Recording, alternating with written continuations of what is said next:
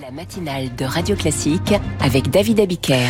Et à 7h26, le moment de retrouver les coulisses de la politique avec Marcelo Westfred, rédacteur en chef adjoint du service politique du Parisien aujourd'hui en France. Bonjour Marcelo. Bonjour David. La droite parisienne est vent debout contre la maire de Paris, car Anne Hidalgo est en déplacement dans le Pacifique depuis la mi-octobre et ne rentre que lundi prochain, un déplacement qui, qui fait des vagues. Oui, ses opposants sont scandalisés, on peut le dire. Pourquoi partir de Paris en pleine crise sécuritaire, en pleine flambée d'antisémitisme. Pourquoi ne pas avoir abrégé le voyage? Voilà ce qu'ils disent. En quoi est-il utile pour les Parisiens? Trois semaines dans le Pacifique, les amis de Rachida Dati comme les élus par exemple du Modem, demandent des comptes, des précisions sur la composition de la délégation.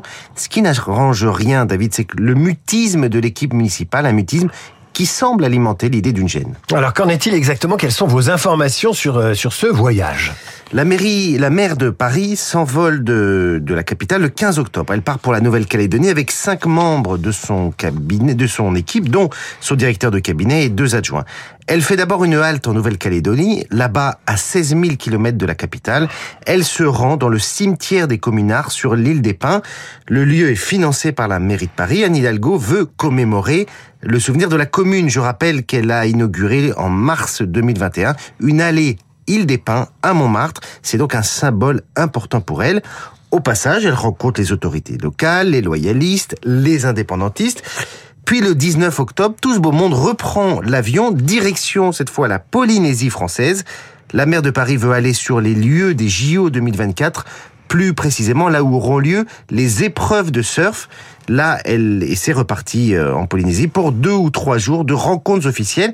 Mais Anne Hidalgo refuse de publier des photos de son périple sur les réseaux sociaux. Alors, pas de photos sur les réseaux sociaux, pourquoi non Parce que ses communicants jugent que ça apparaît décalé avec l'actualité anxiogène et tragique, que ça va alimenter des polémiques inutiles. Très mauvais choix, puisque dans le même temps sont publiées sur le compte de la maire de Paris des photos de la capitale comme si elle était encore euh, sur place à Paris, ce qui va semer le trouble, euh, d'autant qu'Anne Hidalgo, à ce moment-là, décide de prolonger à titre personnel et à sa charge le voyage car sa fille, comme on le raconte ce matin dans le Parisien, vient de s'installer dans une île à 45 minutes de, vol de, de, Tahiti à la fin du printemps. C'est donc l'occasion de passer des vacances en famille, mais ça, à nouveau, la maire de Paris ne veut pas en parler.